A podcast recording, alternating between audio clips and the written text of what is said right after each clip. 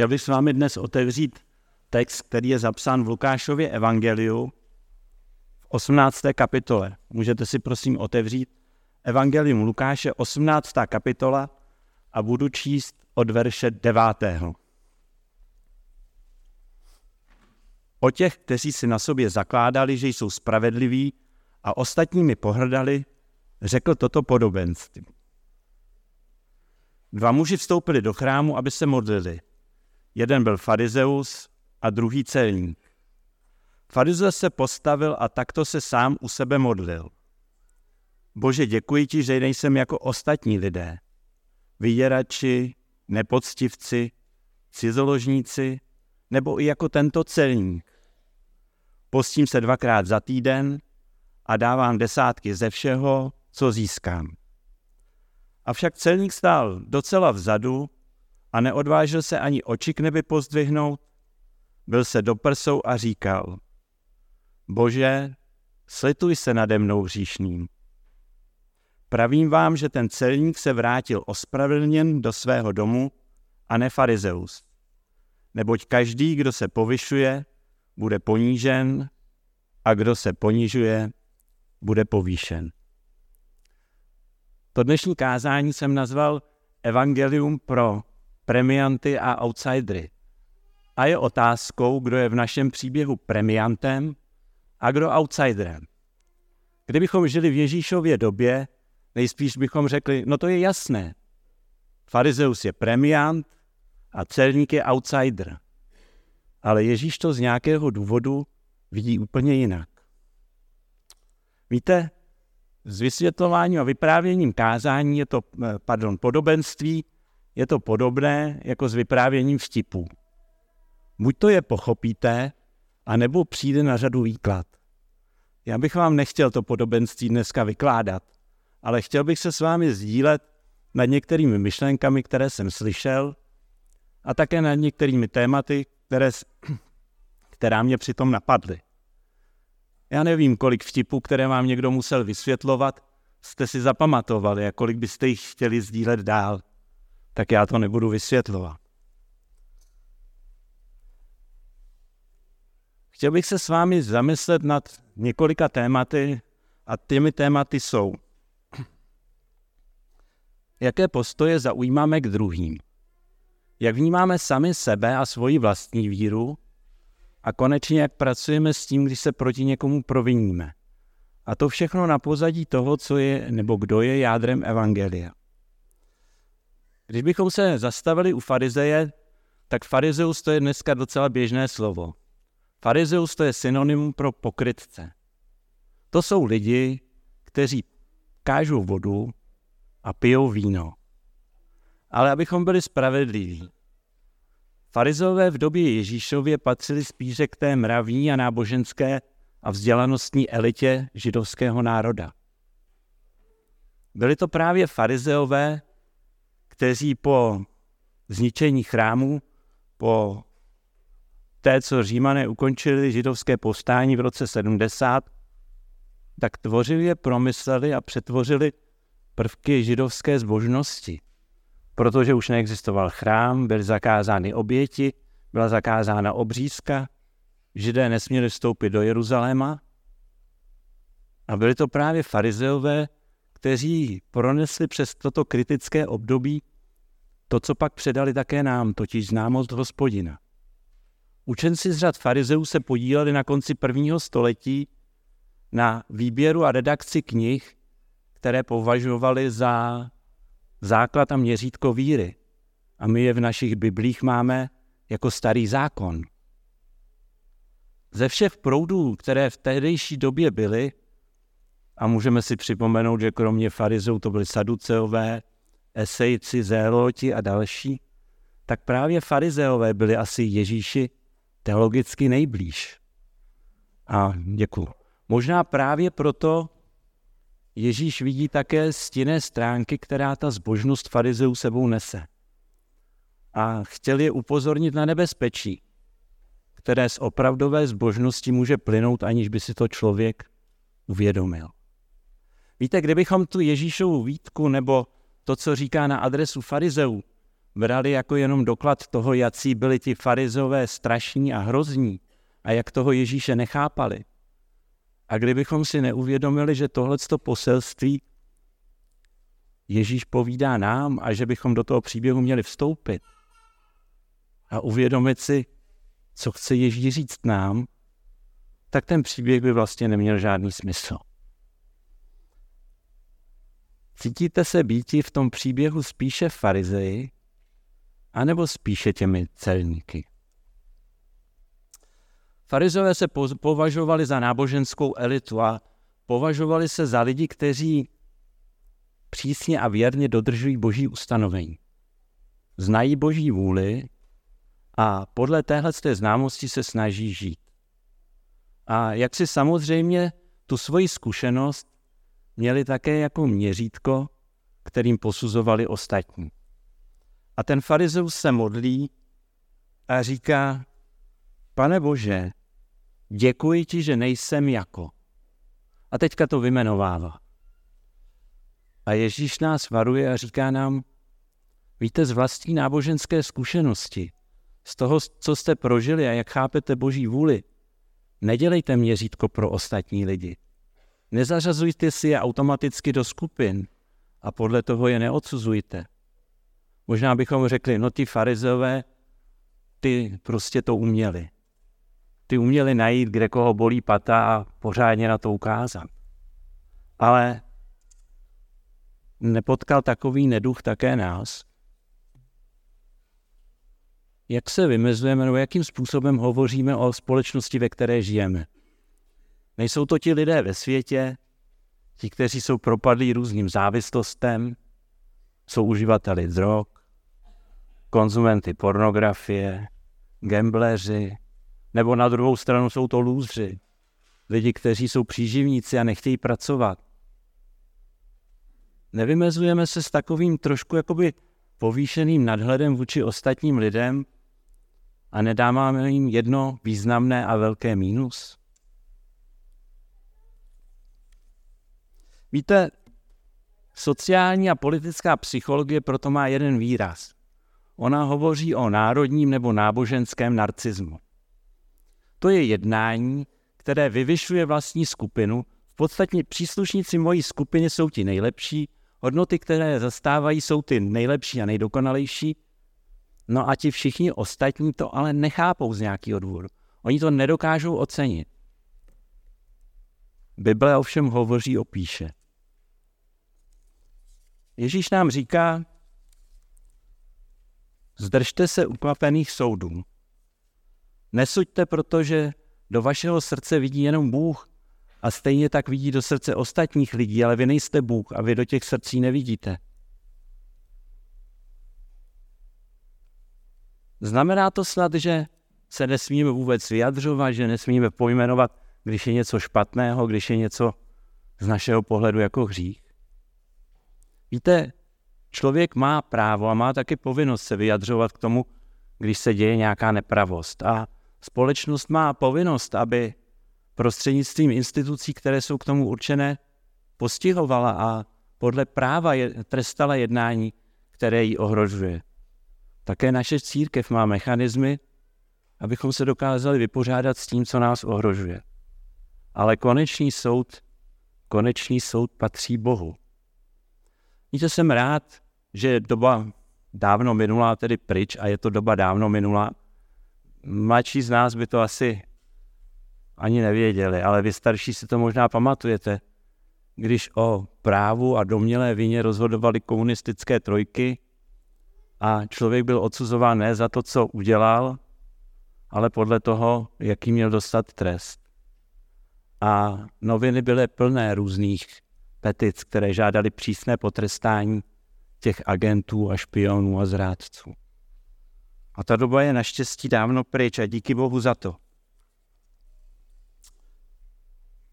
Ale je tady ještě jiný aspekt. Pamatuji si, jak jsem se jednou, už je to taky poměrně dávno, docela ostře ohradil proti jednomu člověku. A jeden člen našeho sboru za mnou přišel a říká mi, a už si za tím člověkem byl? Už si s ním mluvil mezi čtyřma očima? A když jsem zavrtěl hlavou, tak mi říká, tak už o tom nikdy veřejně nemluv. To byla lekce, kterou si pamatuji dodnes. Nesuďme, čemu nás vyzývá Ježíš, znamená také neporovnávejte se. Ten farizeus se porovnával. Pane Bože, děkuji ti, že nejsem jako. Ale Ježíš nám říká, neporovnávejte se a neporovnávejte se s těmi hlavně, kteří jsou na tom hůř než vy. Jestliže se chcete porovnávat, pak máte jednoho. Ježíše. To je ten mistr a ten vzor. Víte, jeden současný rabín říká, můžeš si o sobě myslet, že jsi pracovitý, zbožný, čestný, spravedlivý člověk. A může to být pravda. Možná takový skutečně jsi. To ale neznamená, že někdo jiný v jiném postavení je méně než si ty. Druhá myšlenka, kterou bych s vámi chtěl sdílet, se týká toho, jak vnímáme svoji vlastní zbožnost a svůj vztah k sobě samý. Ten farizeus se modlí a říká Pánu Bohu, pane Bože, dávám desátky ze všeho, co mám. Dvakrát týdně se postím. Víte, to bylo víc, než požadoval zákon. Ten farizeus se skutečně přísně a věrně snažil plnit požadavky, které na něj pán Bůh prostřednictvím zákona kladl. Na rozdíl od něj farizeus to byl skutečně hříšný člověk. Víte, farizeové to byli takový političtí, pardon, eh, celníci to byli takový političtí kolaboranti. Oni kolaborovali s okupační mocí. A lidé si o nich mysleli, že jsou taky skorumpovaní. Že kromě toho cla, které mají vybírat, nebo těch daní, a nějaké zákonné marže, kterou tomu mají, aby živnost mohli provozovat, tak si přikrádají něco navíc pro sebe. A také si o nich lidé mysleli, že uplácí římské úřady, aby získali výhodnější postavení. Náboženští horlivci považovali celníky za lidi, kteří jsou nečistí. Oni manipulovali s římskými mincemi a na těch mincích byl obraz císaře a nápis božský. A to byla forma modloslužby. My nevíme, nakolik byl náš celník člověkem hříšným v tom obecném sociálním smyslu, anebo to byl člověk, který byl skutečně hříšný. Ale on si uvědomoval, že nevyznaná vina, že když něco udělá špatně a nepřizná se k tomu a neomluví se a nepožádá o odpuštění, tak se to s ním povleče. Nebude mít vnitru klid. Bude to jako zhoubná nemoc, která se mu bude stále znovu a znovu připomínat.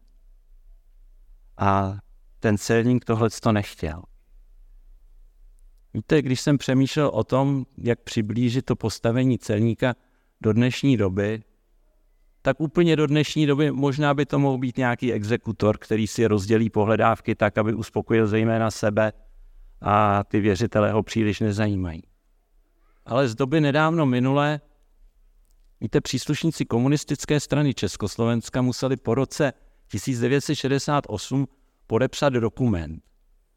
Ten dokument se jmenoval Poučení z krizového vývoje a pro ty, kteřím, kterým to nic neříká, to byl dokument, který tvrdil, že okupace Československa vojsky Varšavské smlouvy byla bratrská nezištná pomoc, která byla potřebná pro uchování míru a socialismu v naší vlasti. Jak taková bratrská pomoc vypadá dneska, to můžeme vidět nedaleko od našich hranic. Ale to, že ti lidé takový dokument tenkrát podepsali, to se projevuje až do dnešní doby. A vy jste určitě zaznamenali výroky našeho pana prezidenta Pavla anebo kandidáta na ústavního soudce doktora Fremra. To, že tenkrát něco takového podepsali, to se s nimi táhne celých 30 let. Náš celník ovšem nebyl člověk pišný a k té své vině se před Pánem Bohem přiznává. Farizové jako náboženští vůdcové měli tendenci to, co poznali a tu zkušenost, kterou s Pánem Bohem měli, převádět do instrukcí pro praktický život. Víte, oni na rozdíl od saduců, kteří uznávali pouze Tóru, tak farizové uznávali i spisy a prorocké knihy a také tradici. A my si často tradici představujeme jako něco zkostnatělého, něco starého, ale pro ně a možná i pro nás to byl záznam božího jednání v dějinách. To, jak lidé v konkrétní době a v konkrétní situaci jednali. To, jestli jednali správně nebo selhali. A k tomu jejich správnému jednání nebo selhání ti farizové připojují výroky moudrých mužů a také návod k tomu, jak jednat, aby se něco podobného buď opakovalo, anebo taky neopakovalo. A tak vlastně jejich zbožnost se projevuje tím, že přísně a přesně dodržují požadavky zákona a požadavky předpisů a instrukcí, které mají věst ke zbožnému životu. Ale tohle ten přístup Pánu Bohu má jedno velké úskalí. Totiž to, že hledání Boží vůle se nám zvrtne do sebekázně, do lidského výkonu. A to, co v životě, o co v životě skutečně jde, totiž setkání s živým Bohem a z toho pramenící vědomí jeho přijetí a lásky, a to, že Pán Bůh nám dává svobodu a vybízí nás, abychom byli tvořiví, abychom svobodu, svobodu přáli druhým, tak to může být právě překryto tou houštinou přikázání a paragraf. Současný předseda nejvyššího, pardon, ústavního soudu, pan doktor Max, eh, Baxa, má jeden takový příměr a on se týká teda zákonů. A on říká, když máte dva zákony, tak je to dobrý, ale když máte 40 tisíc, tak je někde problém. Ale podobně je to i s tím, jak vnímáme to, co je důležité. Jestliže máme dva sloupy, lásku k Bohu a lásku k bližním, tak mezi tím vede jedna cesta. Ale jestliže máme stovky a tisíce příkazů, kterou cestou se máme vydat?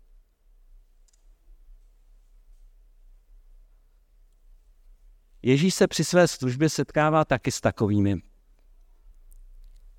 názory a na této platformě se s farizeji často střetává.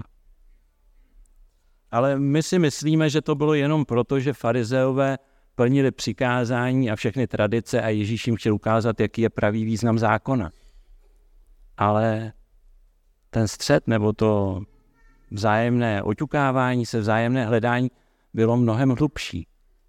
Představte si, že stojíte na pozici farizeů a teďka přijde nějaký potulný rabín a začne vám říkat, že je Mesia. Jak to poznáte, že je Mesiáš a že to není někdo, kdo vás chce odvést od pravé víry, ke které vás vedou vaši praotci Abraham a Izák a Mojžíšův zákon? Podle čeho to poznáte?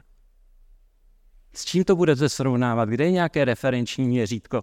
Kdy byl v dějinách nějaký mesiáš, abyste to mohli porovnat? A druhá věc, když Ježíš farizeum vytýká to, jakým způsobem jednají, tak následuje zcela přirozeně otázka. To je snad naše touha plnit boží vůli špatná? Jsme snad neupřímní? Jdeme snad špatnou cestou? Co pak pán Bůh nepočítá naši upřímnou touhu a snahu jednat tak, jak si přeje? Jak nám to ukázal v zákoně?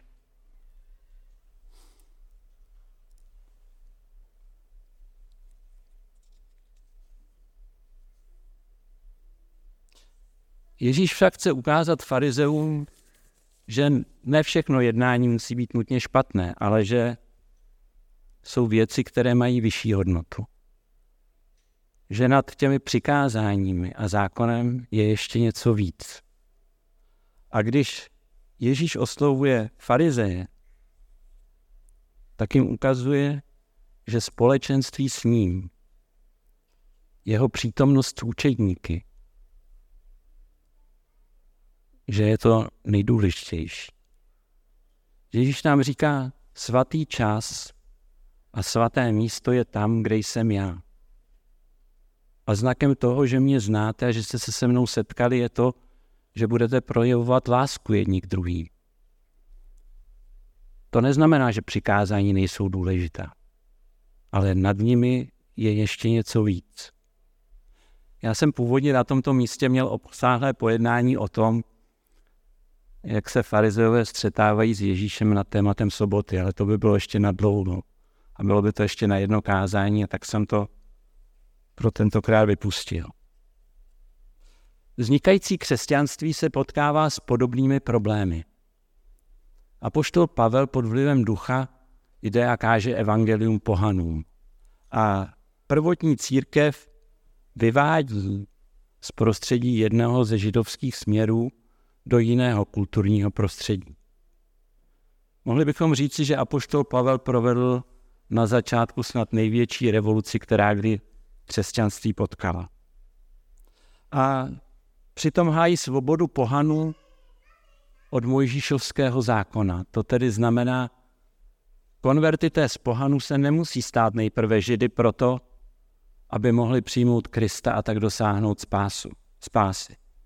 A tento jeho postoj se v prostředí křesťanské církve, kde většinu tvoří křesťané ze židů, nesetkává s pochopením a otevřenou náručí.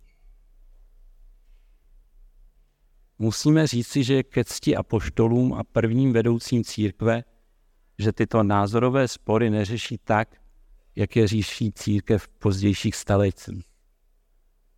Že oni nepronásledují své názorové odpůrce a nevysloví nad, nad nimi ty posvátné kledby a na téma sit, buď proklet, buď zbaven společenství božího lidu, ať si vydán božímu soudu a božímu trestu. Ne. Apoštole spolu s vedoucími zasednou spolu s Pavlem, Barnabášem a dalšími a vedou spolu dialog. Dialog, který je naslouchání těm druhým. Dialog, který ukazuje na to, že je potřeba hledat společnou cestu a společně hledat Boží vůli a modlit se jedni za druhé. Dialog, který vnímá to, že Boží hlas má častěji podobu tichého a skrytého vanutí ducha, než hřímání a blesku z hory Sinai.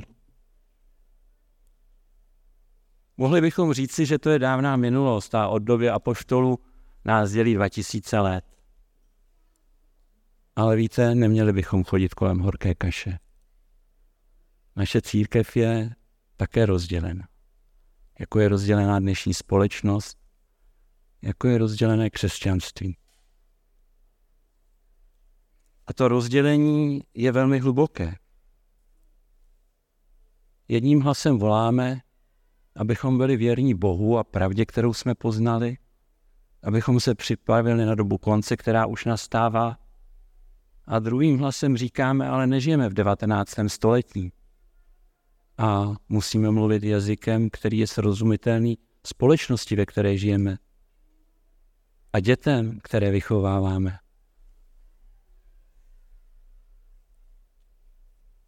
Musíme jim tvořivě přiblížit zvěst o naději, která je v Ježíši Kristu a nepoužívat přitom vtydepe křesťanství, kterému dnes nikdo nerozumí. Víte, slyšel jsem jeden obraz a já vám ho zkusím přiblížit. Ve třetí kapitole zjevení je obraz Ježíše, který stojí u dveří a tluče. A ten obraz znáte. Hle, stojím u dveří a tluku, jestliže by kdo uslyšel můj hlas a otevřel dveře, vejdu k němu. Církve až prakticky do 19. století byly nositelkami, nositelkami pokroku a vnášely do společnosti křesťanské hodnoty a řád. Ale na přelomu přibližně 19., 18. a 19. století se dostávají do střetu se sekulární společností, s osvícenstvím. A najednou zjišťují, že hrají druhé housle. Reagují na to tím, že začínají vytvářet kontrakulturu. A s příchodem 20. století a modernity nabízejí lidem vystoupení z toho času, ve kterém žijí. Do tradic a hodnot, které se nemění, do morálního prostředí, které je známé. Potíží tohohle z toho přístupu je, že začínají vytvářet uzavřenou skupinu, která je oddělená od společnosti. Používají jazyk, kterému ti druzí nerozumí. A přestávají společnosti rozumět a mít schopností oslovit. A ten obraz, který jsem slyšel, je, víte, my jsme si jako křesťané Ježíše tak trošku zprivatizovali. My jsme si ho uzavřeli do prostřed našeho společenství a věříme, že je uprostřed nás. A ten obraz říká, ale víte, Ježíš, ne, pardon, Ježíš nestojí venku a netluče na dveře našeho společenství zvenku, ale on stojí uvnitř a buší a volá, puste mě ven, já tady s váma nebudu. Vy si tady hovoříte a odpovídáte na otázky, které ale tam venku nikoho nezajímají. Vy se tady dokážete poštěkat nad niancemi toho, jak vykládat Bibli a to, že jsou venku lidé, kteří nic neví o Ježíši, to vás nezajímá. Já jsem byl před 14 dny na Slovensku na pohřbu jednoho našeho klienta a ten pohřeb byl tradiční, takže začínal světou omšou v kostole a po ní přišel za mnou jeden z mých kolegů, který je asi o 15 let mladší a říká mi, prosím tě, proč tam ty lidi chodili za tím knězem dopředu a brali si ty oplatky. A můj kolega, který byl je o 30 let starší, už je to pán v požehnaném věku, tak mu říká, víš, to je tělo a krev páně. A tak já jsem měl příležitost to trošku jako vysvětlit, jak to vnímáme. Ale každopádně generace moje a generace starší ještě rozumí alespoň trochu náboženským symbolům. Ale ta generace, která je mladší, ta jim nerozumí ani zamák. Jsem vděčný za společenství našeho sboru. Asi bychom se neschodli a nemohli bychom říci to, co řekli první křesťané na Jeruzalémském koncilu. Já to zkusím citovat. Toto je rozhodnutí Ducha Svatého i naše. Můžete si to přečíst v 15. kapitole skutků 28. verši. Toto je rozhodnutí Ducha Svatého i naše. Nikdo ať vás nezatěžuje jinými povinnostmi, než těmi, které jsou naprosto nutné. Abychom, asi bychom se neschodli, co jsou to ty jiné povinnosti a ty, které jsou naprosto nutné. Ale vnímám to, že přes tyhle ty rozdílné pohledy, které jsou dané naší zkušenosti, tak se máme navzájem rádi. Dokážeme si tu lásku vzájemně projevit. Modlíme se jedni za druhé a záleží nám na těch druhých. Ale víte, přesto ta otázka nebo ten obraz toho Ježíše, ten mi nedává klidu. Co myslíte? Klepe na dveře naší modlitevny a našich srdcí zvenku, anebo buší zevnitř?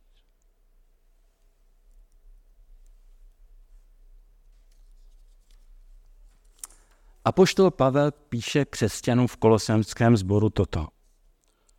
Je to ve třetí kapitole dopisu do Kolosis od 11. verše. Potom už není žid, řek ani žid, obřezaný a barbar, eh, pardon, obřezaný a neobřezaný, barbar, divoch, otrok a svobodný. Ale všechno a ve všech je Kristus.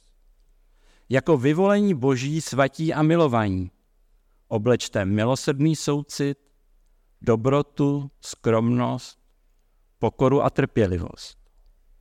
Snášejte se navzájem. Odpouštějte si, máte-li kdo něco proti druhému. Jako pán odpustil vám, odpouštějte i vy. Především však mějte lásku, která všechno spojuje k dokonalosti. Ve vašem srdci ať vládne pokoj Kristův, k němuž jste byli povoláni v jedno společné tělo. A buďte vděční. Mohli bychom se domnívat, že farizeus byl prototypem tradicionalisty a celník to byl progresivní křesťan. Ale paradoxem boží milosti je, že evangelium židům a do židovsko-křesťanského prostředí přináší celník Lévy Alfeův a evangelium pohanům zvěstuje farizeus Saul Starzu. Co se stalo že se z celníka Lévího stává apoštol Matouš a z farizeje Saule apoštol Pavel? Bylo to setkání s živým Kristem. Setkání, které proměnilo je a uschopnilo ke službě a je to setkání, které může proměnit také nás. Amen.